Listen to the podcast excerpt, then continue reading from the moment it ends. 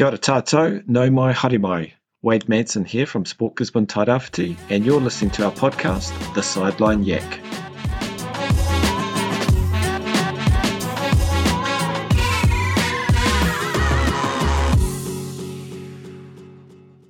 Kia ora koutou, welcome back to our segment of The Sideline Yak, Chronicles of a Coach, where we get three coaches in a room and discuss topics related to sport. A lot of athletes I've talked to who are females have talked about the problems when they've got their period and their coaches not understanding how they're feeling and not being able to perform and they're still doing the program that the males are doing. On this episode, I sit down with Arna Majstrovic, Rose Hulls, and Kelly Swann-Ferris, three teacher coaches who have worked in and around community and high performance sport and teach PE and health. They have been involved across a wide range of sports, including surf lifesaving, netball, football, swimming, and waka ama. Our kōrero today covers what sport looked like for them growing up, their influences, why they got into coaching, and we touch on discipline and resilience. We also discuss trials and selections, coaching females, and how we can normalize conversations about periods, hormones, and the menstrual cycle. This was a cool conversation and something I think we need to be discussing more, especially female health in sport. The more education on this topic, the more opportunities we have to create positive sporting experiences for our coaches and athletes. One last thing, I paraphrased the book in our conversation, so just wanted to acknowledge the book and the author, The Spartan Mindset Mastering the Language of Excellence by Reed Maltbie. It's a great book. If you have a topic that you would like discussed next time on Chronicles of a Coach, please email us at the address in our episode description. In the meantime, I hope you enjoyed this episode with Arna, Rose, and Kelly. Kia ora.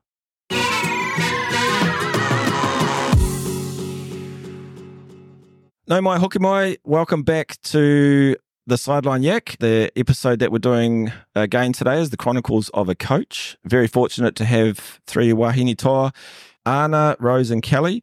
Before we kick off, I just want to again just do another shout out to Rangai for allowing us to use the facility. Awesome podcast facility. So if anyone is out there wanting to have a start something or keep going with something, um, it's perfect. You can come solo or you can get four people in the room, which is great. So yeah, thank you, Rangai. Okay, ladies, kicking off today, what I want to do is we'll just go around the room and introduce ourselves. Um, tell us a little bit about yourselves, what you do, and also, sorry, I forgot to mention that um, all three are teachers. So um, another cool thing to add to to this. So I'll start with you, Arna.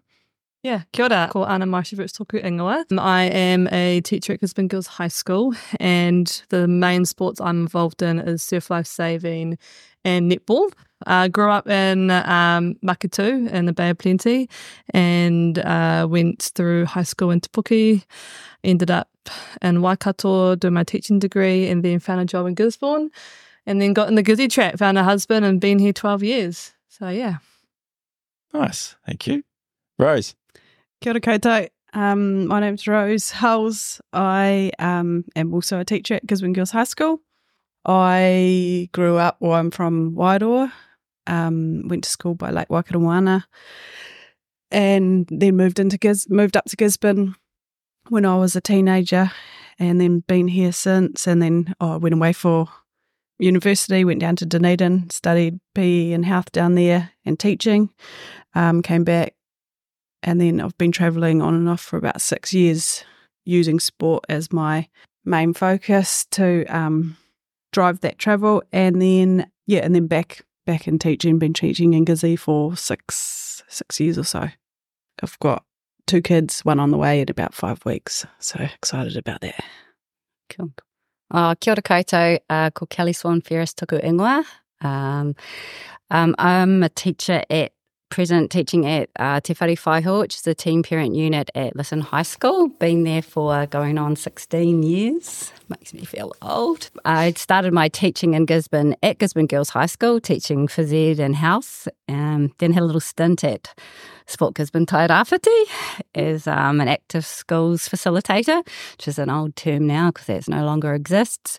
But um, yeah, my um, sporting, like I'm involved with netball, bit of surf lifesaving when I was growing up. I did competitive swimming when I was younger. And more recently, I've been doing waka ama, which has been awesome. But yeah, that's me. Ka pai. Thank you, ladies. So we're just going to kick into it, something that we do pretty much with everyone that comes on the show. What we'd like to hear or for you to share with us is what sport looked like for you growing up. Should we kick off with you, Rose? Sure. Um, growing up, sport sport was my my life basically. Everything evolved around sport, and that kind of kept me out of trouble. Probably at schooling a bit too, because I had no no time to get into trouble at lunchtimes and things. My first sport I kind of um, started with was hockey. Our whole family started and was into it, and as little little kids, we used to travel to Wairoa together and um, play on a Saturday morning, I think it was. So always, always into it. And when I was in high school, my main sports were basketball, volleyball, and football. And I, if I wasn't training, I was playing playing it socially, and it was just everything was about sport, which is why I went into PE teaching um, once I left school. So yeah, Cool. Thank you. Kelly. So, yep, my whānau were quite sporty, especially my dad. So we were, uh, yeah, pretty much put into everything you could think of when we were growing up. But mostly I did competitive swimming in my younger, earlier years. So that meant six five thirty a.m. trainings most mornings, um, and then again in the evenings. I guess I gained a lot of discipline from from that kind of training regime at an age where yeah, should have been sleeping. and then I also loved netball, which sometimes clashed with my swimming because I wanted to do both, but um, that sometimes couldn't happen. But just like Rose said, being involved in a lot of sport also drove my passion to be a phys ed teacher. Just couldn't think of anything else I'd rather do. And yeah, just yeah, sport has been something that's just kept me yeah out of trouble as a kid, and just have, had given me a focus most of my yeah young life. Nice. Thank you. Arna. Yeah, uh, thanks. Um, for I guess my family as well, same as these ladies, is that they were very sport orientated. So they were key role models in my life to be heavily involved in sport. Um, my dad's a surfer, so naturally, I'm growing up in Maketu. It's that kind of town that you either get involved in the environment or you get on the wrong road. So we got involved in the environment and we're at the beach all the time, learning to surf um, at nippers at a young age. Mum was the little nippers coach, so you got dragged down every Sunday, but I loved it. Went to a little kura in Maketu, so I was this tall, skinny white girl, out like sore thumb. so I just had to like use my sport as as my way to like prove, you know, my worth at that school. So yeah, I did a lot. Um, a lot of surf life saving was my main sport, or two, because mum was a netballer, and then athletics naturally grew into that with the surf life saving. And yeah, I spent pretty much the same every every morning up for training, every evening after school training. I was so tired that I couldn't cause any trouble. So that was kind of the golden child because I was just too tired to do anything else. So yeah, you develop that that resilience, that discipline at an age going through that teenage stage when you're going through all those different hormonal changes and things that you end up being so focused on a goal that some of those other things that can happen to the teenager kind of get phased out because you've got that focus. So it was, yeah, just a lot of sport, a lot of physical activity, a lot of routine. That wouldn't change it. It's brilliant. Mm. Nice. I just want to throw something out and I'll open it up.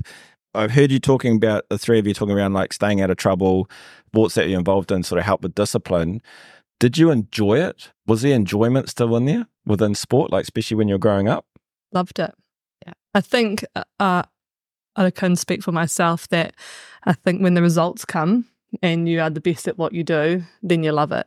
I don't know if it's for other people who are just grinding away and they're just not getting the results that they want. It might become a bit more of a tedious task, but because I was getting the results, then I just wanted to do it more and get better and better. So, yeah, it was great. Yeah, agree. Yeah, yeah, that was the same for me too. Like sport kind of came naturally, and so I picked up things really easy. So then when you trained at them, you got good, and then you're at the top of your game. You're always trying to push higher and higher. And I loved I loved things that made my body hurt. Like you just want to do more of it. Yeah, it's good until you get injured. yeah, there were some times where you felt like, oh, my friends are doing this. I wish I could go and do that. But then, yeah, like the rewards and the, the, the good things that you get out of participating in sport sort of outweigh those, you know, those things that you're missing out on. So I guess that's. Mm. And what I say a lot to my athletes who have that kind of discussion around their social life and their training, like I always use the line is that not everyone can be a national world champion. Everyone can go drink, Mm. socialize. You've got this period of time in your life where you can be the best at what you can be. Do it, and then you can you can fit in the social stuff. But you know you've got the rest of your life to to tap into those avenues of your life too. So that's kind of what I kind of had my mentality growing up is that I've got this time to be the best and I want to do it. And then and then I can socialize after I can go out drinking and things once I've achieved it or after you've got your results, celebrate sensibly. Nice. Just exploring the word discipline again. Like, how did that come about? Was just the repetition? Was it like obviously the motivation for the rewards? And we may have just sort of touched on it, but I'd like to understand that a little bit more. Like, how did you become disciplined? I think it's probably to start off as is the support network you've got because you don't you can't have that discipline when you're younger if you haven't got someone willing to take you to the places you need to be. So having like a really strong support network allowed like living in Maketu, I lived 40 minutes away from my training location. So I had parents that were willing or other people around me to drive me to those. So they helped set that routine.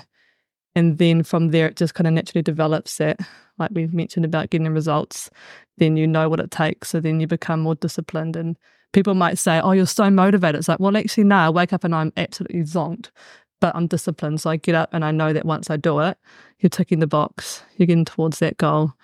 And it just starts to like become a part of who you are. I think also as you get older, you're aware of, like Arna was saying, what what's involved in getting to that point.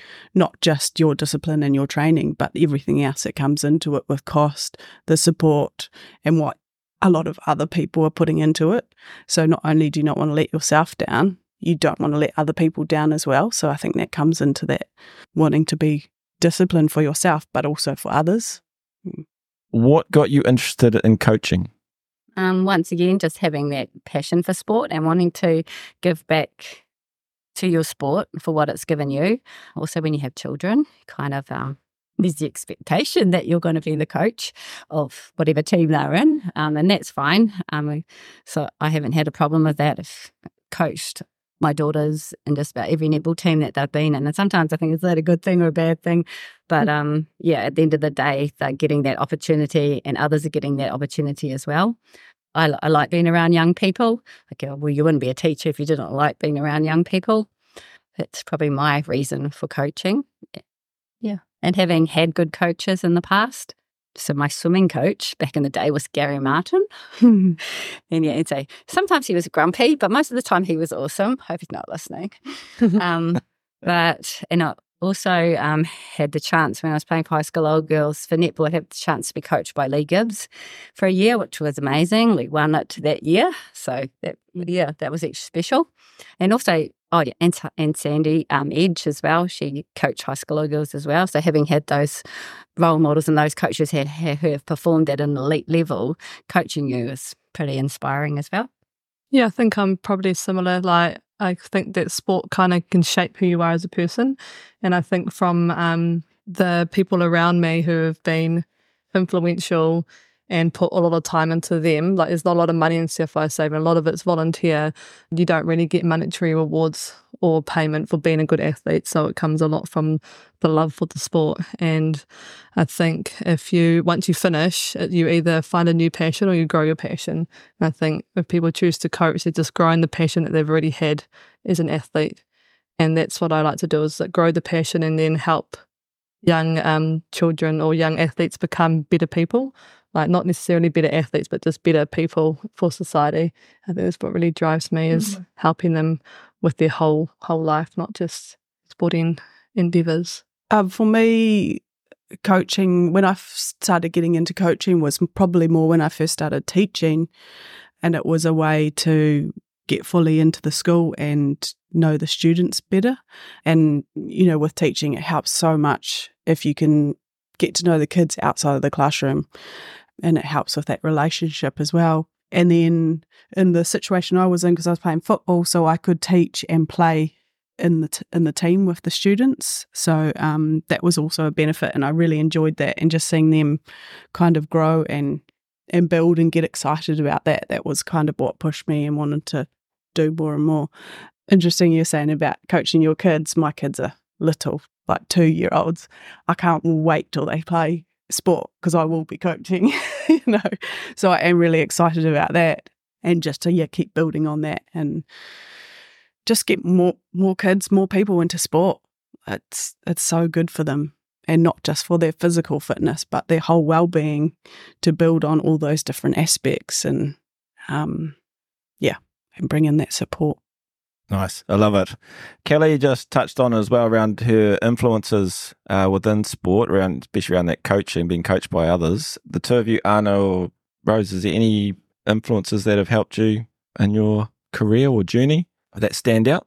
Yeah, I had the same um, surf life saving coach for like 15 years, and he's still a really close friend. Um, Spindles, anyone in the surf life saving will know Spindles. And he was just such a nurturing coach he was like, I've got my, I've got a father, but he's like a father figure. You know, dad used to get annoyed because he's an avid surfer and he would tell me where to go paddle out on my kneeboard. And I'd be like, nah, dad, like, I'll listen to Spindles. And dad's like, I've been surfing for like 40 years and you won't listen to me. But, you know, like someone who's really actually thought about your whole, your whole self and thought about treated females the way they should be treated in the sport, which was like my first time that I sort of realizing that, that we are different as as people um, as athletes. So he was as and that was going back you know 15 years. So it was quite cool that uh, 15 years ago he was already picking up on how to um how to manage the different types of people and genders within a training group. So I think for coaching and my sport, Spindles would have been the biggest one for me. Um, for me, most of my coaches were my school teachers, actually, which is probably why that's what drove drove me to go into it as well. Yeah, and it was just it, again, it was just a good way to get to get to know them, understand what what limits you could push, and I think also playing sport with your teacher as a coach, you can you can kind of use that to your advantage in class a little bit too, and get away with a few few more things. Which yeah. um, obviously, my personality, I always try and push boundaries a little bit, and yeah, so that was always a good good pull for me. But yeah, and they most of them were my teachers beyond that were just older uh, people that had been in the in the um, game, but yeah, had kind of moved up. Just something I want to touch on around being teachers and, and coaches at the same time. And we know that the rate of teacher coaches is dropping. Why is that, in your opinions? What are we looking at? The workload, or is it time, or what is it that's really the struggle for teachers? Yeah, nailed it, mate. Work workload, time. Yeah, it seems. I was actually talking to my husband this morning about it. He said, you know, like, is there a, a rule in school that teachers have to be involved in extracurricular activities? And it's not. And it ends up being the same pool of people that you use time and time again because they're the only ones willing to give up their time to actually do it. So, yeah, it's sad because the kids, the way, the connection we have with our um, ākonga is so much better than the other teachers because we see them in a different light. We see the girls that struggle in the classroom shine out on the court or the field, and and then you find a different way to be able to to teach them and to to find these strengths, and then they open up more because they trust you and they see you out mm. playing or coaching, and and they love it. They love seeing a teacher on the court or the field having a go. They think it's epic. So even if we are getting rusty, they still love it just brings another something else out in us saying when we have to pay students. It's even, uh, yeah, no, we can't let them better. No, no. Pay, paybacks. okay, so we're, we're going to move into a topic that we're going to have a, a little chat about. We've got a couple of topics on here, and one of them is around selections or trials. Probably the first question I want to throw out there is um, why do we have selections and trials? To find to find your your teams to find who out who's interested in playing, to find out who is the best for our top teams, and then to put girls into teams who might not have huge social groups but still want to play. So we we have trials or we or musters because some girls don't want a trial but we still want them to be involved. So it's more we have them to gauge who's interested, how many teams we need to make up, and then who's competitive, who's social, and then we obviously trial for our top teams because you know we all want to win level, yeah. in school level stuff and go Mhm. away on um, tournament weeks and things like that. So I like the way uh, you just chucked in there muster. It's funny when we look at coaching language and the words that we use. I know if I threw out trials straight away, people get nervous, worried, anxious. When I throw out the word muster, it's like, oh, we just come down, we're having a run around. It's not necessary. So I suppose it's um, what am I trying to get here? It's like using language to help kids alleviate some of those fears, but it's also um, how we actually create that process for a trial. Um, something that I'm quite interested in. I know that you guys have done something different this year. Well, I don't know if it's just this year or if it's happened before. And the question I was going to have was how's how have trials and selections evolved over the years?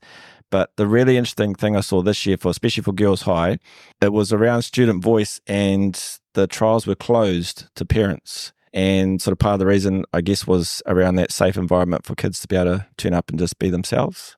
Are you able to elaborate on that a little bit more? Yeah, I think we, uh, Kuka Lisa, she's um, our teacher in charge of netball. She's having a year off this year. We've been working on netball the last, I guess, five years together now.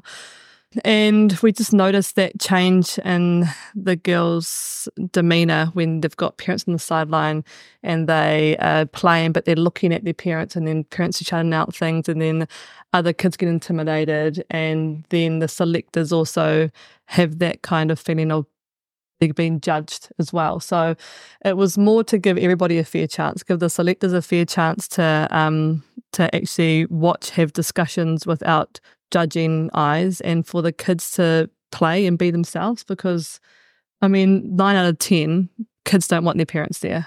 The parents are just being nosy. They want to get in. They want to try and put their kid where they think their kid belongs. And everyone's kid they think is an all black silver fern, you know. And sometimes they need a little reality check, and that's and that's what a closed child some does. And when we put up teams, we are 100% happy to have the conversation with the parent if they're not happy with the teams, and we make sure that we've got all the evidence there required to um to back ourselves. But it's it's more for it's more for our students because they just get the chance to actually play and um, not feel as though they're doing the wrong thing, and they they seem to relax a lot more too. So it's worked really well. Last year was a, was our first year or the year before, and then this year we didn't even have one. No one even tried to come in. So I think it's pretty obvious now that we just that's the way we do it, and it works for us. Yeah. Yeah. Kelly, anything from you? Just um, I, I see that you're coaching this year. Yes, The yes, girls' I'm team? coaching this year, so I couldn't attend the trials last year and have a look and have my say from the sideline. so no, I I like that idea. Um, it does as a as a coach and a selector give you that just that peace of mind that like you're not being judged. You're not um, going to have all these parents coming back at you because of because they've seen what happened at the trials or whatever. Yeah, and the girls do play a lot better when it's just just all the girls and nobody there giving them the side eye or whatever. But yeah, I enjoyed the trials process this year. Yeah, I think it, it works. So why change it? No. Yeah.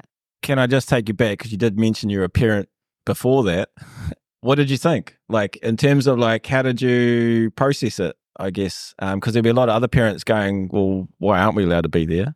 Yeah, I just accepted it because I understand what it it's like to be a selector and a coach, and, and as as a player as well. So, I, although I couldn't go last year, I, that was just oh well, can't go. That's it. I didn't try to try to get in there. So, yeah, no, you just got to respect that. That's the process, and that's what works for the students and works for the school. So, yeah. Cool. Student voice is important, and I think it's very bold and courageous of the schools to be able to do that. Lead it by the kids to say this is what we want. Um, so well done on that. That's awesome. That's really cool to hear. Looking at the kids that don't make the team around, there's that impact of non-selection. How do we help in that space, or what do we do? Well, the girls know from the very beginning that there's a place for all of them. Everyone's going to make a team. So some girls think they come and they're not going to make a team, but we always make a space for everybody so no one misses out. For the impact of non selection, it's just, I guess that's the relationships that we build with the girls that they trust us to make the right decisions and then have those conversations with them. And a lot of the time, you know, the girls that aren't selectors, we tell them what they work on so they can get better and they can work on that decision to then improve the following year. And it comes down to, yeah, most of the relationship we have with them that we can have the conversations. But a lot of the time, they kind of, the teams make themselves and the girls do know where they belong a lot of the time. And mm-hmm. if they're on, if they're on, you know, they're going to nearly make it or nearly not make it, they're usually quite content with that because they were like, well, I could have maybe just made it, or I know that I'm, that's where I sit. So, yeah, I just want to build on the thing that Arna was saying about having the conversations after the selection process. So it's not just about that one trial or one um, muster that they come to. It is there's a lot of kind of background or foreground stuff that you are having conversations with individual students, and I think that is all part of the selection process as well, and trying to get them to understand it's not just about skill as well. You know, it is all about who gels with who and how the team works together. And there might be attitude and other things like that that they need to work on. And, you know, it means that if you're in another team that you don't really, or you want to be in a better team, you've got a year to work on it. And right, that's your goal for next year, you know? So building around that too. And we also have an attendance policy for our top teams is that you have to be at quota at least 90% of the time and that's and that's also to go away on um, tournaments. So sometimes we've got kids that we're like, well, we know that they, their attendance isn't very good. So if they're on par with somebody, and we're like, well, if they're not going to start attend school, then you know it's going to go the other way because they can't come to tournament week, which is compulsory to go on tournament week if you're selected. Is there anything that you would, and this is probably a personal um, opinion, anything that you'd like to see differently done with trials? It's a hard one because it's all dependent on the numbers that you get. And I think it's the kids' confidence is coming into the trial. So it's like it's the the preseason stuff. So like if we're looking at the quality of a trial, so if a trial it's the kids actually getting the mentality that they need to do the work before the season starts, not mm. that the trial is the start of the season. Mm. So I think in the trial process, it would make it a lot easier and better for the girls if they they kind of knew what they should be doing pre-season to start easy, to start better. But we're really lucky. I can't talk about other sports, but in netball, we work really well with um, Gisborne Netball, mm. and they help us out with trials. So, like years before that, we would have a lot of trouble with trying to put girls into teams. You know, someone coordinating, putting in teams, and then the selectors. But now, sport, um, sorry, um, Gisborne Netball, like Mon and Crystal are awesome, and they come and they help us with putting the girls into teams and then running the spreadsheet over and then mm. we make sure that it's really even everybody gets the same amount of trials and then once we have to get to nitty gritty that's when we pick out and we do match players so that that's helped with our trial process um, which is probably something that needs to happen in other sports that they've got some outside people coming in with the logistics side. So then kids feel as though it's fair because mm. that's the main thing is that kids come away saying, I didn't get a fair trial. I didn't play in my preferred, preferred position or I didn't get enough court time or field time. So that's probably something that needs to be implemented in other codes. So then kids go, okay, I got at least this amount of time. I had an equal amount of time. I got the chance to prove myself. And I was either good enough or not good enough in those those moments. Yeah, because Arna just touched on fitness, like coming into well, just talking about netball, the netball season, because the netball season starts quite early and we need to get trials done, you know, pretty much what the third week back at school.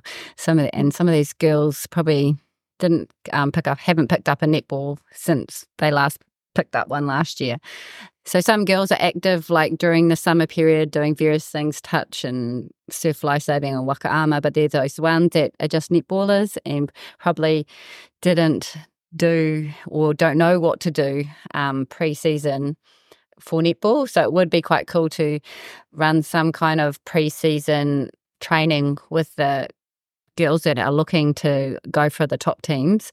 Yeah, so that's something I might look at next year because as I'm coaching the girls high senior A this year, just just to keep them in it because I did notice that there were some girls at the trials who I thought, oh, you know, you, you, they their fitness level was a lot down, and if it had been up where it should be, they would have been more better contenders for those spots in those teams. If you know what I mean? Mm. Yeah, because you you have to when you're running the trial, you have to take them on what they put out on the court and the, and in those trials, not not necessarily on how they played last year or previous years. But yeah.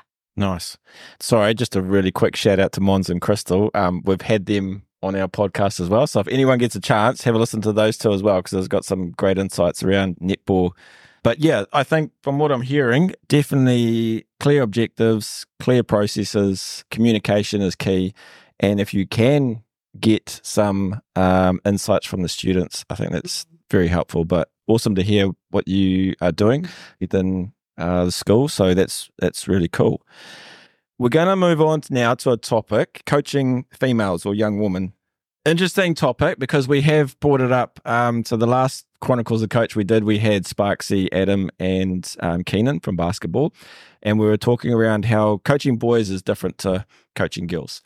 We did a voice of the coach survey out of all the coaches. So female coaches are coaching across um, male participant teams, female only participant teams, and mixed participant teams. The male coaches that um, filled out the survey were only coaching across mixed participant teams and male participant teams. So we didn't have actually any male coaches highlighting that they've coached female only teams.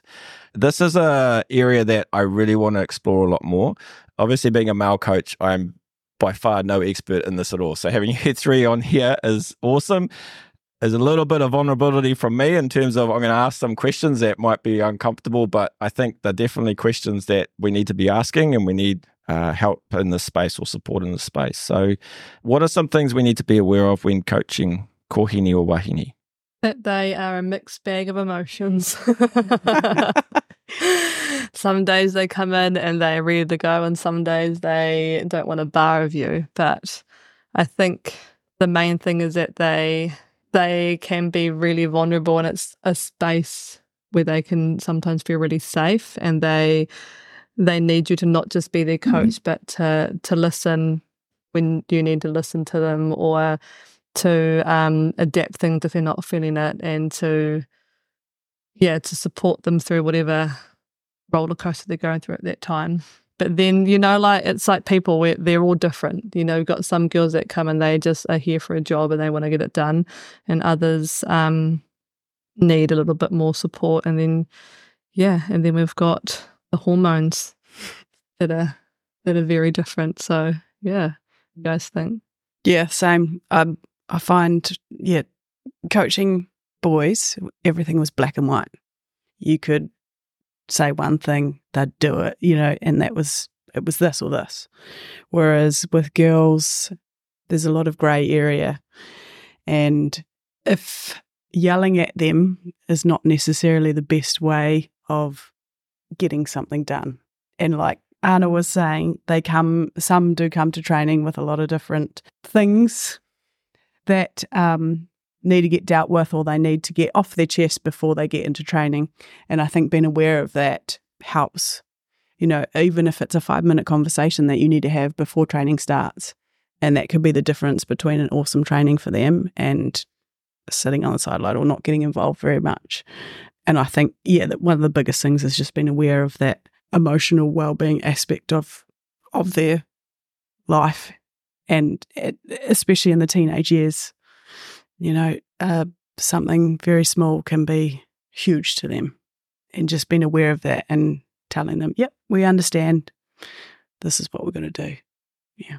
It's quite powerful. So I just jump in there. When I first started working for Sport Gisborne Tairāwhiti, uh, we had a bunch of high school kids that came in and we talked around like what are they what would they like to see in a coach? And one of the young female um, athletes there, students, they actually said, if I turn up to a training and the coach doesn't acknowledge me right from the word go, I'm not going to try my hardest then. I'm out. And that to me was sort of like a, a mic drop moment is that, you know, everyone's different, but we've actually really got to understand our players a lot more. And I think that's quite powerful in the sense that kids are able to, like, for someone to actually be able to sit there and articulate that and say, this is what will happen. I think that's quite massive. So then you can start working out solutions or putting things around that to help out. But I suppose that leads into the next question How much of an effect can coaches have on their athletes? Huge. You know, like some kids come and they don't have a role model in their life and they're looking for that from their teachers and their coaches. And if you just show that you care and that you're there to listen as well as coach them, then it's can be life changing. You know, you talk about a lot of athletes that have come through and they asked like you asked us who our influences were in in the coaching world and we all t- spoke about coaches. So you can and teachers you know i think we can all probably think of the teachers that made a change in our lives and i think that can either coaches can keep them in it or they can get them out of it. So it's a lot to do with how we how we speak to them how we treat them and and how we coach them as if they're going to make it a lifelong commitment or they're going to have a go and then get out. Yeah, definitely. Just the way you speak to your to your team, that mutual respect. It's not like maybe those more traditional coaches mm. that um, demanded your respect and didn't really care if they respected you or not. But yeah, I think that whole that's all changed over the years, and yeah, it's more like a athlete centered approach, student centered approach, whatever that is. A lot more now because a lot of kids these days are coming with other issues like anxiety is a big one. Yeah like that's probably like that the the girl that said that if she wasn't acknowledged yeah mm. yeah so that self-worth and feeling like they belong is really important to keep keep kids involved in sport and wanting to turn up every day. Yeah and if you're not allowing them to think for themselves then they're never going to learn how to get better you know? Like my thing is that I want my athletes to learn how to self correct, how to self like analyze themselves. So then they know I'm like, you know, I ask them questions about how they went. So they're telling them what they did. So, you know, like having that athlete centered approach where you have a lot more conversation than just yelling and telling, then they're to learn more about themselves and the sport. And then if you're not there anymore, then they can actually still carry on. If they come across a different coach, it's not like that. They still know how to improve themselves. I just want to touch on Kelly, when you mentioned around the old school way of coaching, and it's something I read just the other day around when you have uh, coaches, and it's probably a challenge out to all our coaches. The old school way hasn't changed in probably the last 50 years, um, yet medicine changes nearly every year. Um, we don't see surgeons putting leeches on us anymore. You know, like the Wright brothers invented the plane, but everything's evolved, everything's um, gotten better. So you know, you don't see a 1900s um, fire truck putting out a fire anymore. It's it's we've got to face that challenge. You know, like there's different ways of doing things now.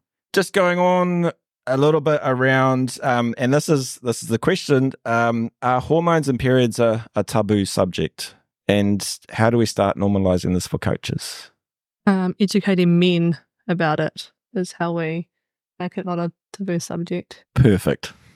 and also just talking about it, making it, you know, normalizing it, you know, telling telling our students or our um, players, yeah, let us know, you know, it can affect performance and how you're feeling and all of that. So, um, like, I can't do PE today because I've got my period, miss. It's a red flag day. It's like, mm, no, you can still do it.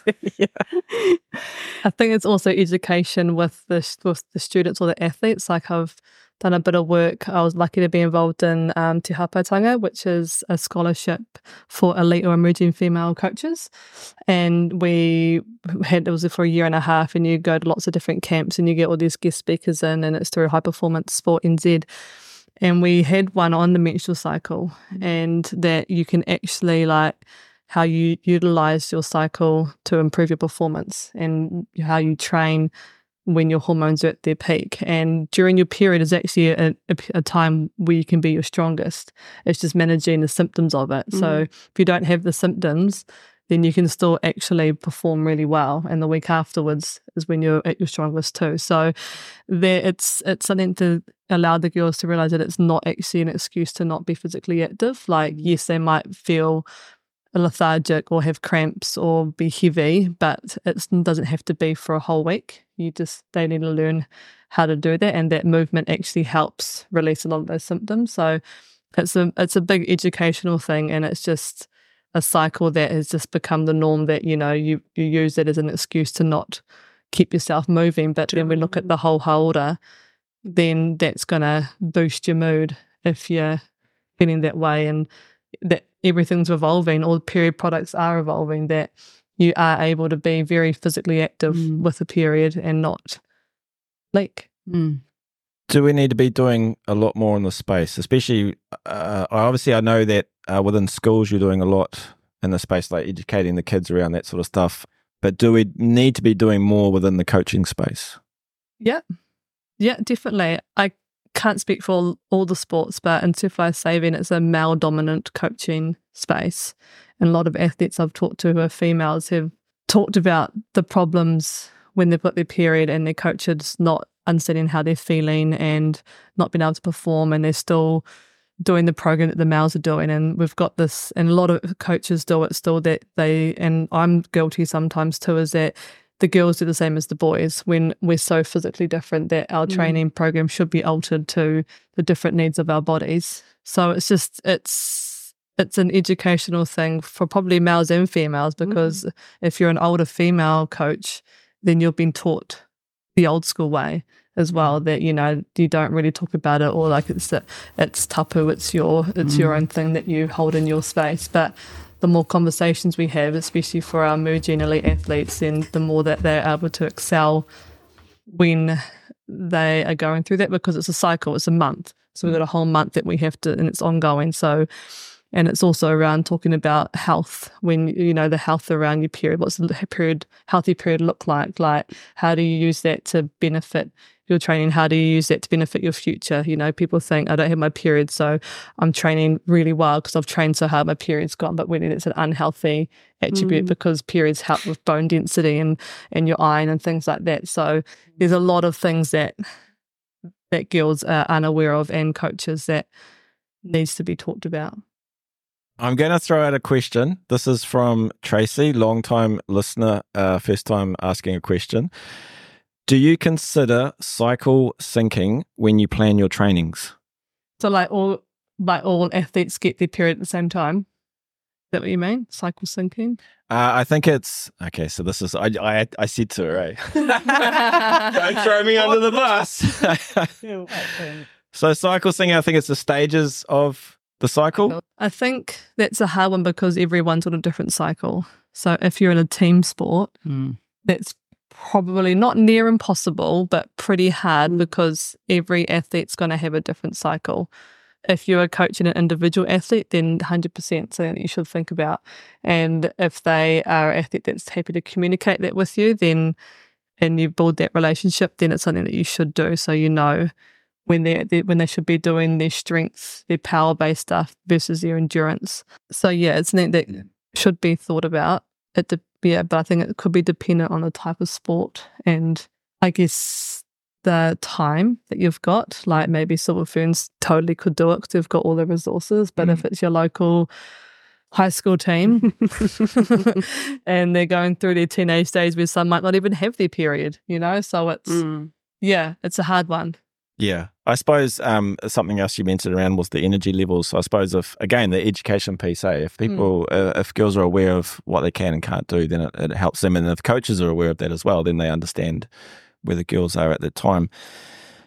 Looking at how to create positive environments for our um, girls training, and something that I actually I I have heard before is around going to a local sports field and the toilets aren't even open. So girls turning up that potentially may have their period are actually going, well, I'm going home because I can't go to the toilet. What's some things to help others to think about? I think the biggest, one of the biggest things when I was coaching football and even playing football was, and I'm not too sure if it happens now, but the men were allowed to train on the number one pitch. Females were never allowed to train on the number one pitch because we were going to wreck it, you know, or it wasn't, you weren't allowed to. So I think um, a big thing for females is that equality with males and that the sport is equal, especially with those sports where, you know, you have equal amount of participation from both genders. So that's a big one. Yeah. And another one is the facilities, making sure everything is available. in, in the different areas that you train, whether, you know, even if it's, okay, we need to use somewhere else for the session because it's, it's got all the facilities. And I know, I know in Gisborne, sometimes it's quite hard because some of them are a bit run down. You know, it all costs money. So sometimes it is a bit difficult to have that, but just being aware and making sure that they're feeling like they are treated equally and not below males. Mm. And even simple things like uh, it's just a given in our first aid kits at school that you've got period, product, period products. So, like in, in every sports bag, when you're your first aid kit, you've got those things ready available. So, if something happens, the girls have got one. Like so many times, girls have come up and they've asked you, and you just know, you know, we get free period products anyway. So, we've got an abundance of them. But it's like, you know, it's not a barrier for them. You've got that available. You've got a backup option in your sports bag for girls that may accidentally get it when you're at training and things like that. Mm. But yeah, just backing what Rose said, just having things open, available, toilet space, having somewhere to put their period products is a big one. Having um those bins because that's another big problem that we have. Like you need to have one in every bathroom. mm, mm. yeah.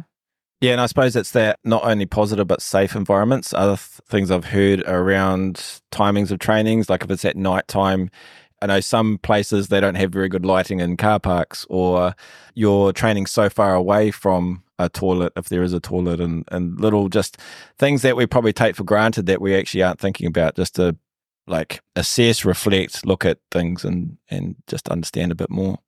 Have you got any tips on how to have safe and supportive conversations with young women about health for our coaches?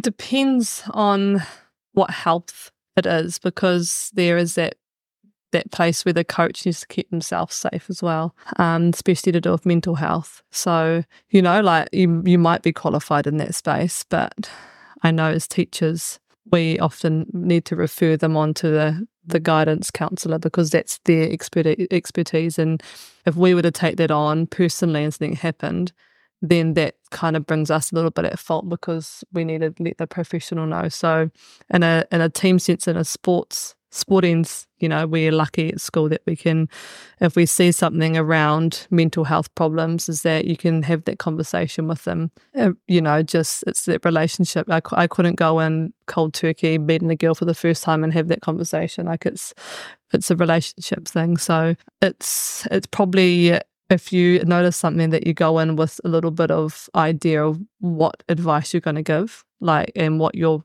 where you're going to send them. Because if you're not a professional, you need to say, "This is where I, I want you to go," or "Do you feel comfortable me contacting these people?" So make sure that you've got the resources to tell them what you're going to do with this information. Um, if it's to do with mental health, if it's physical state, then you can it's you can have that conversation around you know, nutrition if they're overtraining or their sleep and all that sort of stuff. So that's like a, a, a pretty safe one that you can have with them around that too.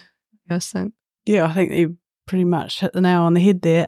I think also just being open with them, like saying like, "Oh, I don't feel comfortable giving advice about this. Can we talk to so and so, or can we talk to parents or whatever?" So just being open and saying, you know, I don't feel comfortable talking about this. Let's, but I want to sort this with you where do we go from there?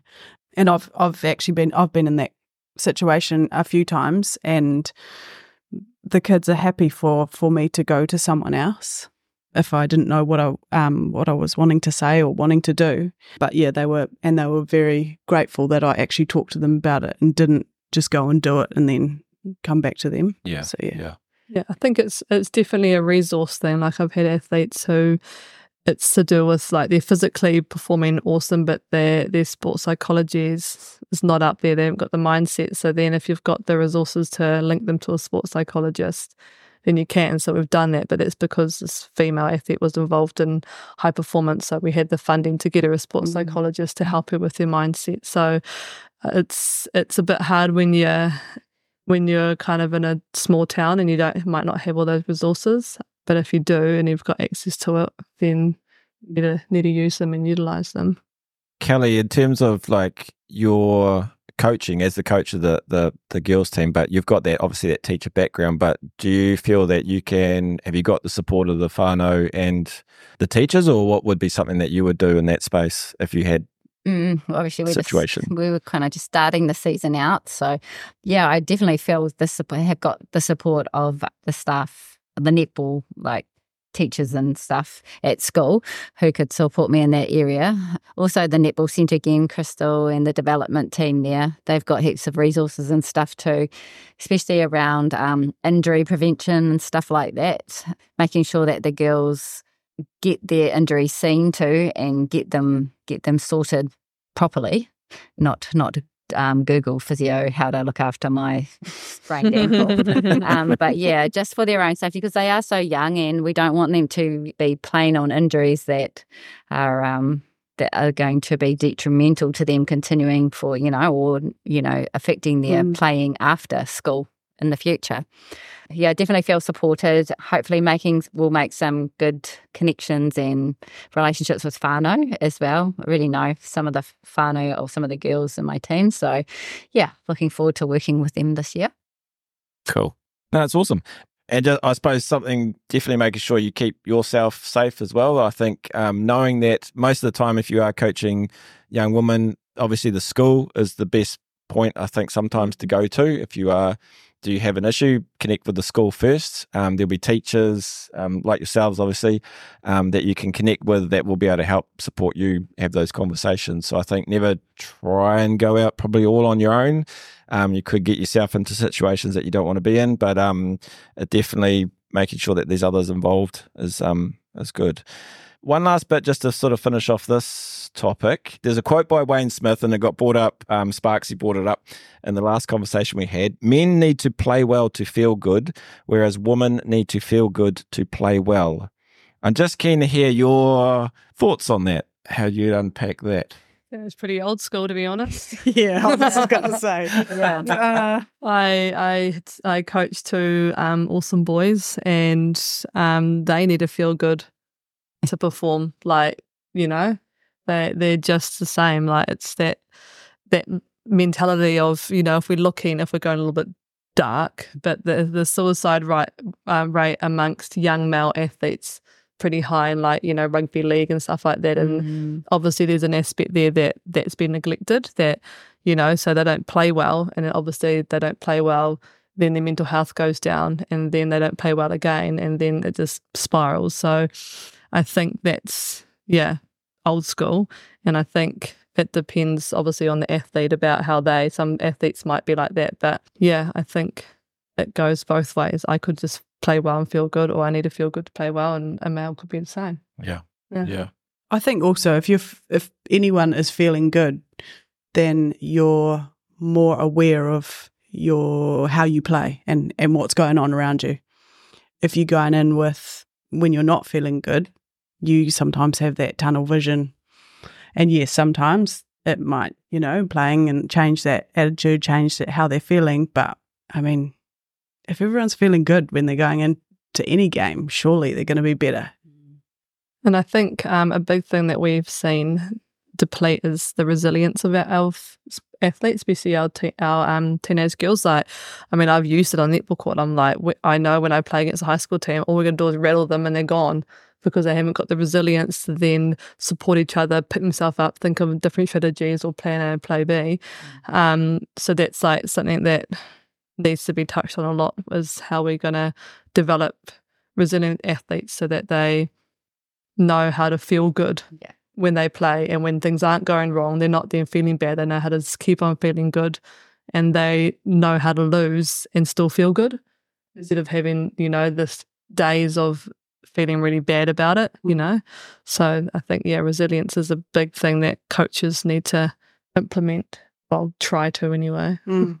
Yeah, yeah. No, that's cool. That's awesome insights. I love it. This topic's been really interesting. I there are there are resources out there. Um, I know Sport New Zealand have a um, hub, a balanced female health. It's a resource to help coaches and parents um, who are working with young females. So if there's anything um, that others want to uh, be educated a bit more around, then that's available. I think reaching out to schools, um, reaching out to your RSOs, your regional sports organisations, is always a good point. But I think this is a conversation I think needs to happen more and more, and I think um, it'll be something that we'll be uh, looking at doing a bit more about as well. So thank you, um, ladies, for that. That was awesome.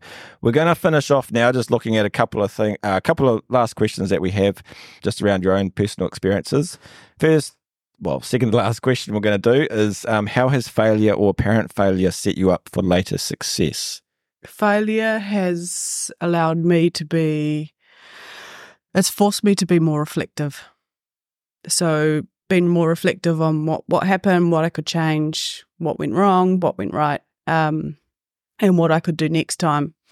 So, when I go into situations, whether in sport or otherwise, um, if something doesn't go as it as it should, I'm like, oh well, I've learned from that. Won't do that next time. Let's try and make it better next time. So that's yeah, that's probably my biggest thing. Yeah, I think that I thrashed the word resilience then, but I think that's um, how failure has with me as an athlete, like not making a world's team or not winning a national title and then figuring out how from there you navigate yourself as an athlete and lots just drop off. And but I learned how to you know push through that train harder to then get my spot or win that title back. And that's what I've been working on heaps with some of my athletes who aren't getting the results that they actually are, have the ability to but how do we set them up to build that resilience see further into the future and set new goals so I think it's developed a lot of like perseverance um, discipline, like we talked about at the start, to then kind of get me where I am now as the lead beach coach for Surf NZ. So it's like, you know, as an athlete, I've developed these traits and now I'm getting successful in my coaching field in the end. So, mm, yeah. Yeah. So resilience is a big thing, eh? Should be failure to do anything. You just think about how you can get better so that you can have some success. So you're just always setting new goals, reflecting, reevaluating um, what what didn't work. And I guess that's what I'm going to be doing as a coach. It's like reflect, lots of reflections, lots of evaluating things that didn't go well on the court, how the girls can do that better, um, and trying to transpire that into them so that they know how to do it on the court without me having to tell them. So that's building up their resilience and their own belief in themselves, I guess. Um, yeah, and not when things don't go right, how to how to change it, change it instantly. mm. Yeah, yeah. Cool. Thank you. And the last final question: uh, What does the value of sport mean to you? I think mm. it's probably everything. The value of sport, like I think it's it builds character, it builds social skills, it builds motivation, discipline, it builds new skills. I mean, we don't want to toot our own horns, but I think PE teachers and are pretty good communicators. Like we know we've got good per- interpersonal skills, and you think about you know devices have taken over the world, and kids have forgotten how to talk to each other. But in a sports team, you're forced to communicate, and it just builds up that kind of character to be able to work with others, learn the skills to how you talk, communicate, and it's yeah, I think there's so much value in it that it just doesn't just make you physically fit and healthy. It brings a whole lot of characteristics that help you set you up for your life. Oh, Arna, you're so good at explaining. Amazing. and just rambling, eh? it's hot. Yeah. Yeah. It's this is what I was no, going to say. Yeah, I think if I didn't have sport in my life, I would be a totally different person. Like I wouldn't be the person I am today. And um, yeah, just as Arna said, like the discipline you you get, like I, I'd say that most of us are morning trainers here. Yeah, you know, early early risers, get the work done, get um, and then you can relax later. Because if you leave it till later, you just don't want to do it later. Mm. So that's my thing. Is I don't find it hard to get up and and do what I need to do in the mornings. Um, I guess I also am a better trainer as I've gotten older. I don't know, I see the benefits more um, than maybe when I was younger and wish I know I knew all I did back then. Yeah, I think sport is, and I'm just trying to pass that knowledge on to my children. In my job, I teach young mamas. They, uh, yeah, they get a rude awakening when they come to Te Whare Whahua because they got to be active now. um, yeah, so just trying to inspire and influence others to be active and, and, and enjoy being active and make it a lifelong a lifelong love or yeah process. Hmm.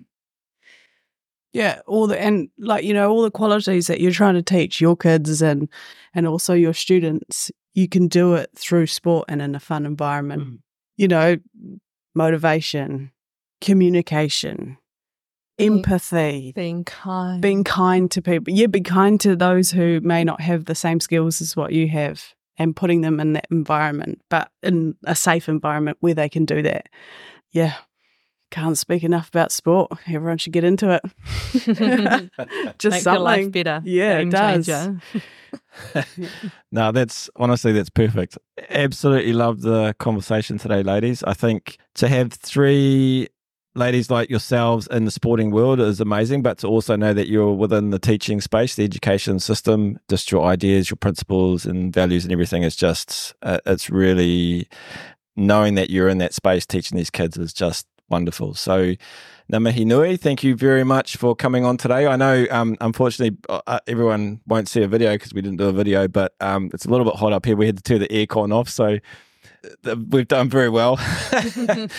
but um, no, honestly, appreciate your time. I know you busy ladies, and thank you so much for coming on and, and sharing uh, your insights. And like I said, we definitely need to carry this conversation on a lot more with coaches in this space. So awesome. Thank you. Thank you for having us. Oh, us. good. Thank you.